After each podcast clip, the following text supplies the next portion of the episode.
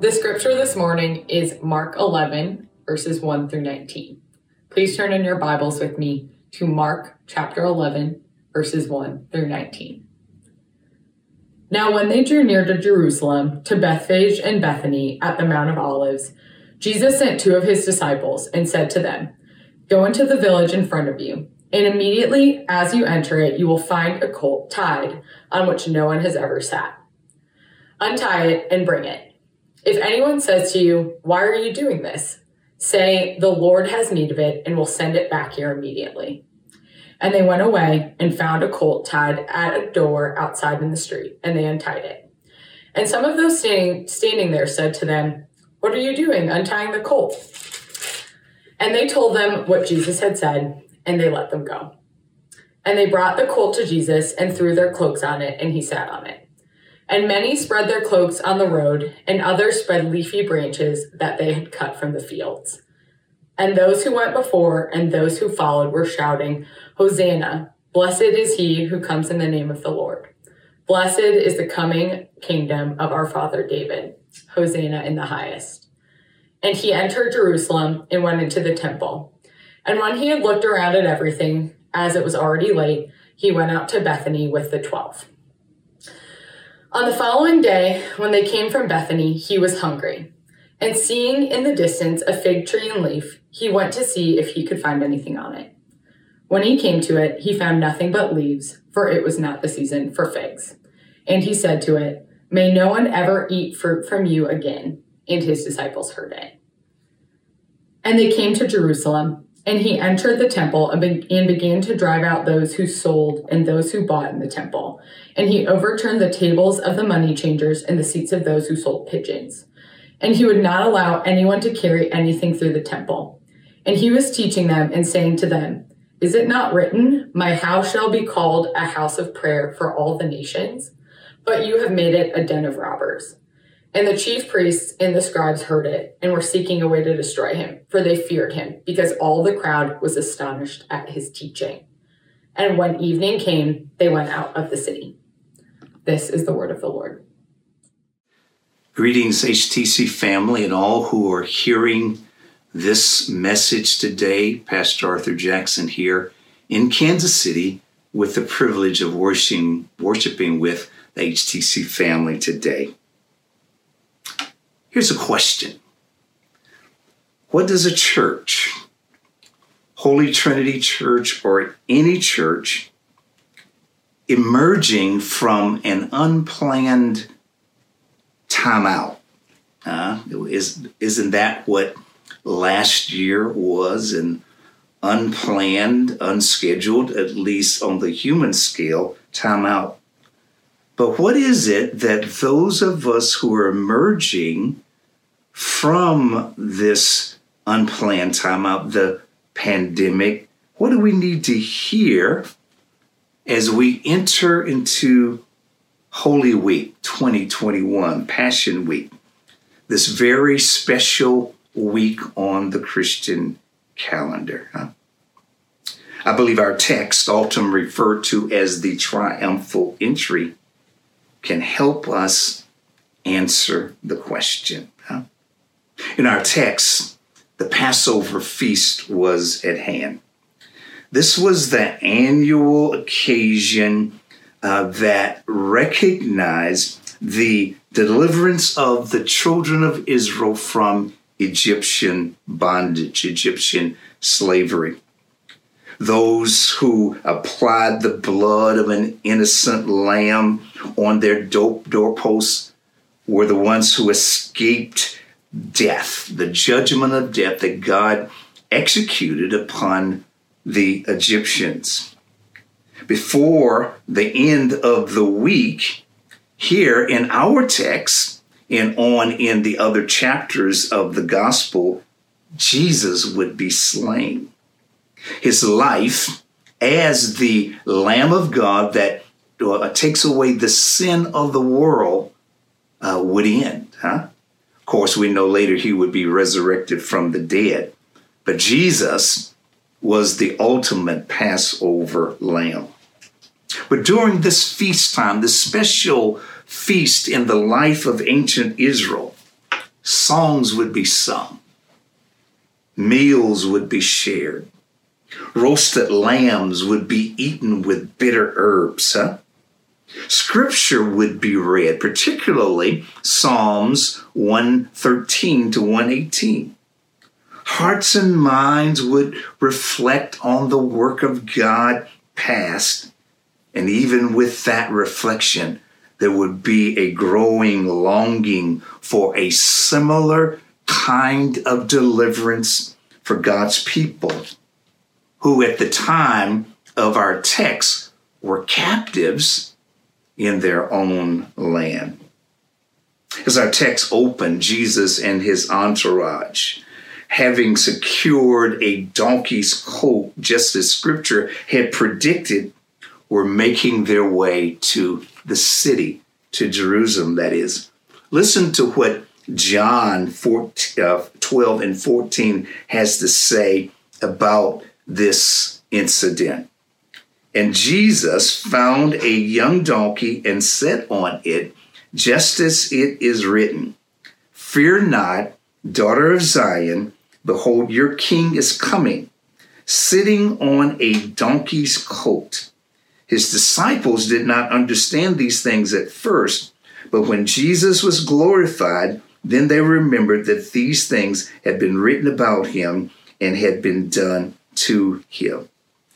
Again, this had been predicted. Uh, Zechariah chapter 9 in particular, speaking about Israel's king and how he would come. Huh? Jesus here He's making his way to his city, Jerusalem, the city of the great king. He's making his way to his temple. Another way of saying it, Jesus is going to church. Huh? What would he find in Jerusalem? Huh? Think about it, brothers and sisters.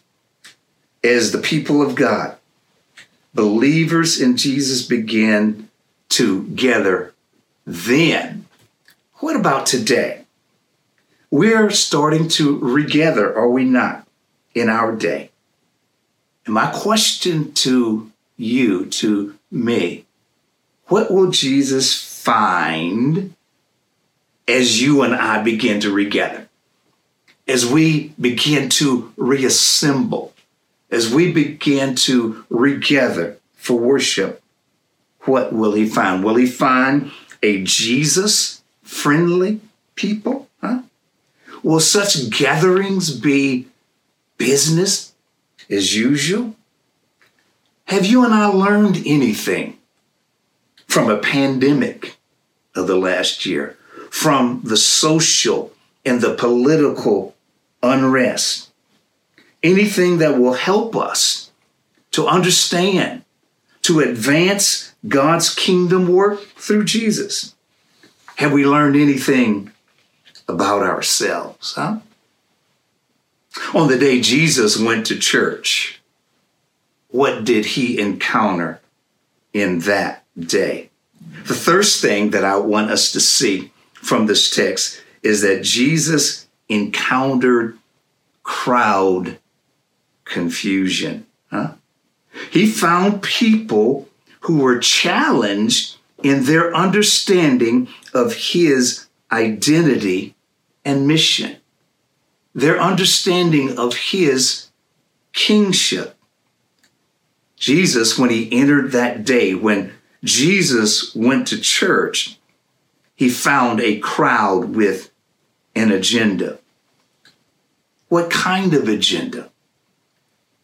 It could be called a Make Israel Great Again agenda. This was their desire. This was their sentiment. They saw Jesus, the mighty prophet, as a means to that end. During the time of Passover of that day, feelings of national pride and longings for freedom were very much in the air. They were prominent. And as in various times in Israel's past, different ones emerged as leaders, as defenders of the nation. Men like Judas Maccabeus, also known as Judah the Hammer, huh? uh, who had risen roughly 200 years before Jesus. The recapturing of Jerusalem and the cleansing of the temple were the kinds of things that such leaders did. Huh? Huh? So during the Passover season, there was this heightened time of nationalism and of patriotism. Not only were cloaks spread on the road when Jesus rode into the city, others came with branches, and these branches, again, symbolic of Jewish nationalism and victory. Branches from the fields, huh? And so they spread them before him. Did you notice their chants in verses 9 and 10? Hosanna! Blessed is he who comes in the name of the Lord. Blessed is the coming kingdom of our father David. Hosanna in the highest. This surround sound, as it were, as Jesus made his way into the city. This was not simply a random song. No, the song that they were singing was well selected. It was from Psalm 118, verses 25 and 26. And it was a cry for salvation, it was a cry for deliverance. Save. Save now is the meaning of Hosanna. Thus, the chants of the crowd should not surprise us. Huh? There were those who had put their hopes in Jesus, the prophet, the teacher, the miracle worker from Nazareth. And such hopes had been expressed by the Emmaus Road travelers we read in Luke 24, verses 20 and 21. And how our chief priests and rulers delivered him, that's Jesus, up to be condemned to death and crucified him. But listen to this. But we had hope that he was the one to redeem Israel. Yes, and besides all this, it is now the third day since these things happened. We had hoped that he was the one to redeem Israel, huh?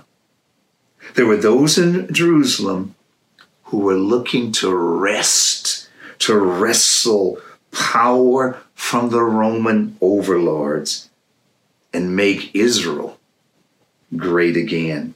They were looking for autonomy and independence, and some saw Jesus as the one who would bring those things to pass.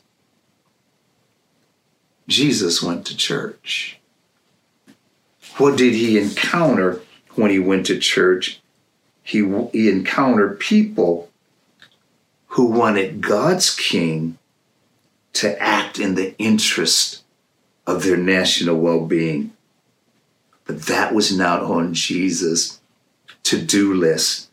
His agenda was greater, it was larger. It was a God agenda huh, for the world, if you will.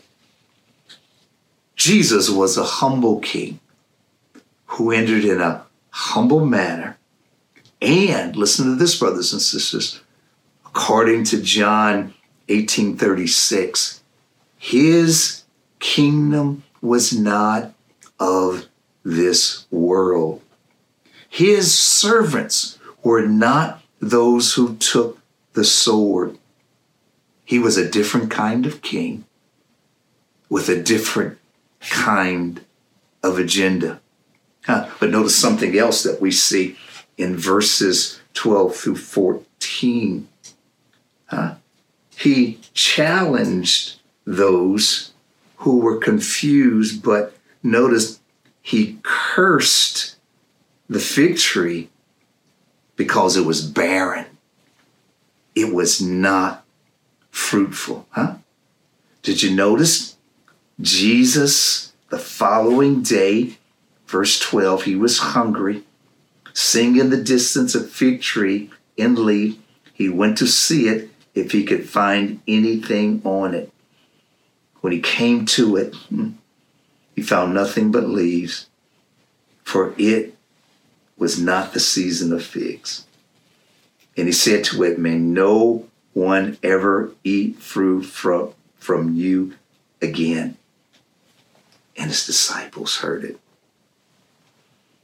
A hungry Jesus, as it were, wanting to see fruit, desiring fruit. This fruitless fig tree represented Israel, huh? And does not even today our Lord expect the fruits of righteousness from his people? Evidence from us that we're in Jesus and that Jesus is in us, that we indeed are abiding in the vine.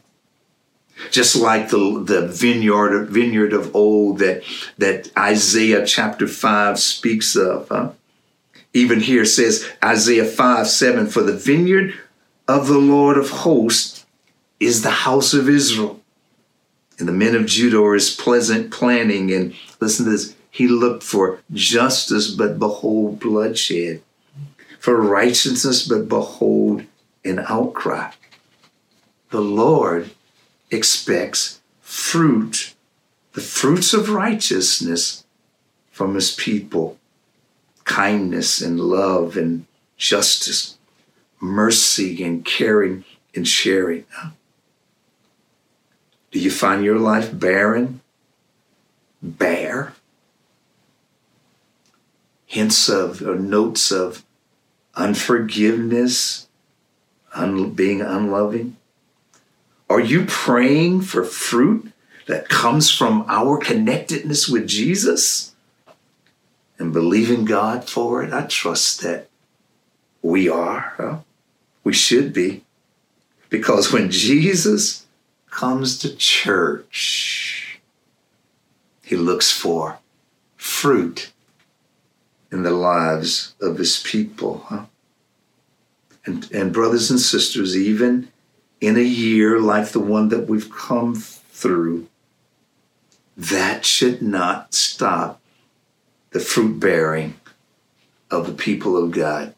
I was on a phone call this morning with a friend in Chicago, and he was telling me how he and another brother had partnered up and they were going to care for somebody who had been stricken with cancer. Huh? Uh, reaching out to them in love and in care, huh? What if there is no fruit? What happens? What does our Lord do where there is a deficiency of those things that represent Him well? Listen to what John the Baptist earlier in the gospel, and this would be Matthew chapter 3, what he said to Jewish leaders then. Bear fruit, he said, in keeping with repentance. And he went on, even now the axe is laid to the root of the trees. Every tree, therefore, that does not bear good fruit is cut down and thrown into the fire. And here in our text, huh, on the other side of Jesus' ministry, the fig tree that symbolized the nation was largely barren. Huh? And this was particularly so as it related to the leadership of the nations. And thus, Jesus when he went to church, he did something strange. He cursed the fig tree. Wow. Those who were expected to bring forth. Wow, when you think about someone going to church, we think about words of blessing, huh?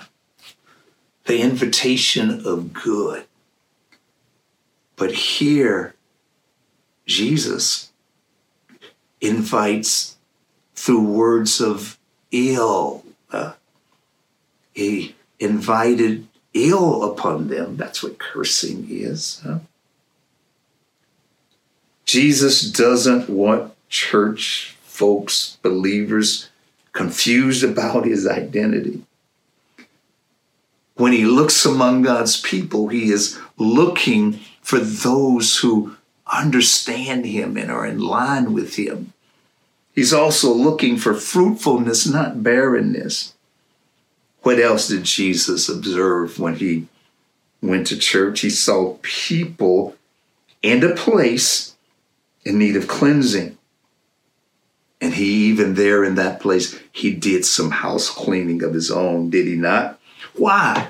And we see this in verses 15 through 19 because he was uh, he observed profiteering in the place where there should have been prayer. Look there, verse 15. As they came to Jerusalem, he entered the temple and began to drive out those who sold and those who bought in the temple.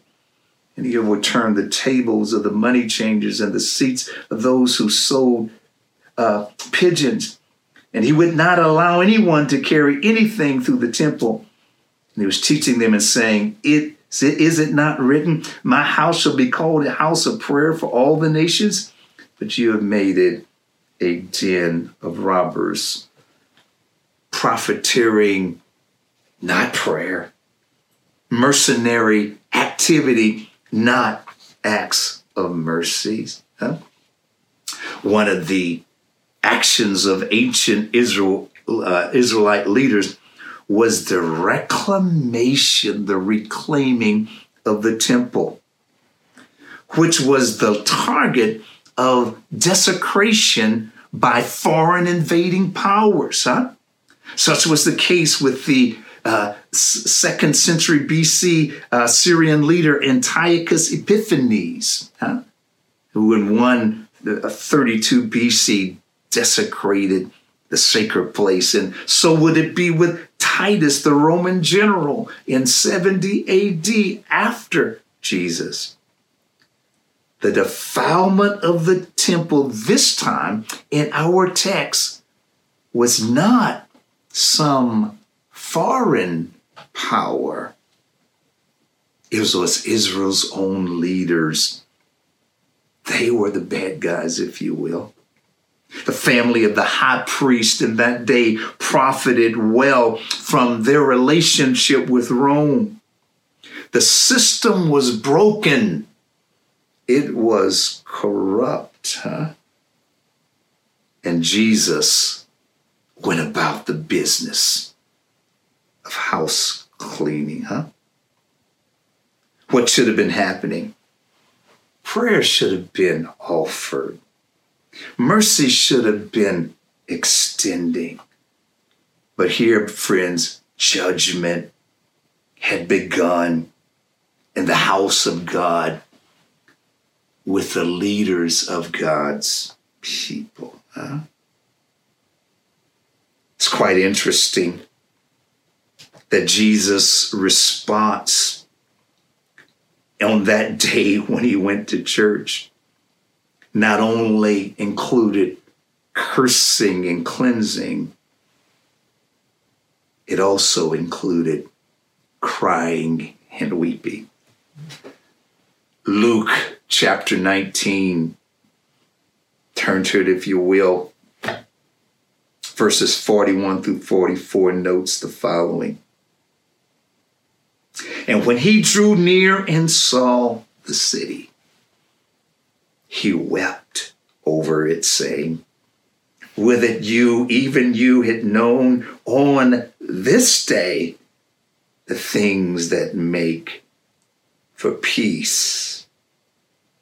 Here he was, peacefully coming, But now they are hidden from your eyes, for the days will come upon you when your enemies will set up a barricade around you. They will not leave one stone upon another because you did not know the time of your visitation. If you will look earlier, Luke chapter 1 in Zechariah's song spoke about God visiting his people.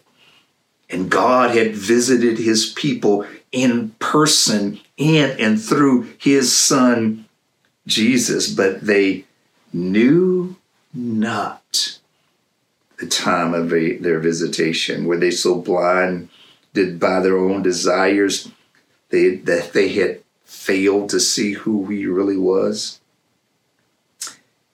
And are we so blind? Huh? Jesus, Luke helps us to see the tears of Jesus in the midst of shouts. What was it that brought about the situation that caused Jesus weep, that caused Jesus to weep? Because their inability to see what they should have seen. Huh? Judgment was on the way that would leave the city and the temple in ruins because they did not know the time of their visitation, huh? Are we blinded by our own desires that we can't see Him? Or we refuse to see Him? Don't miss Him. Hmm? Lord, help us not to miss you.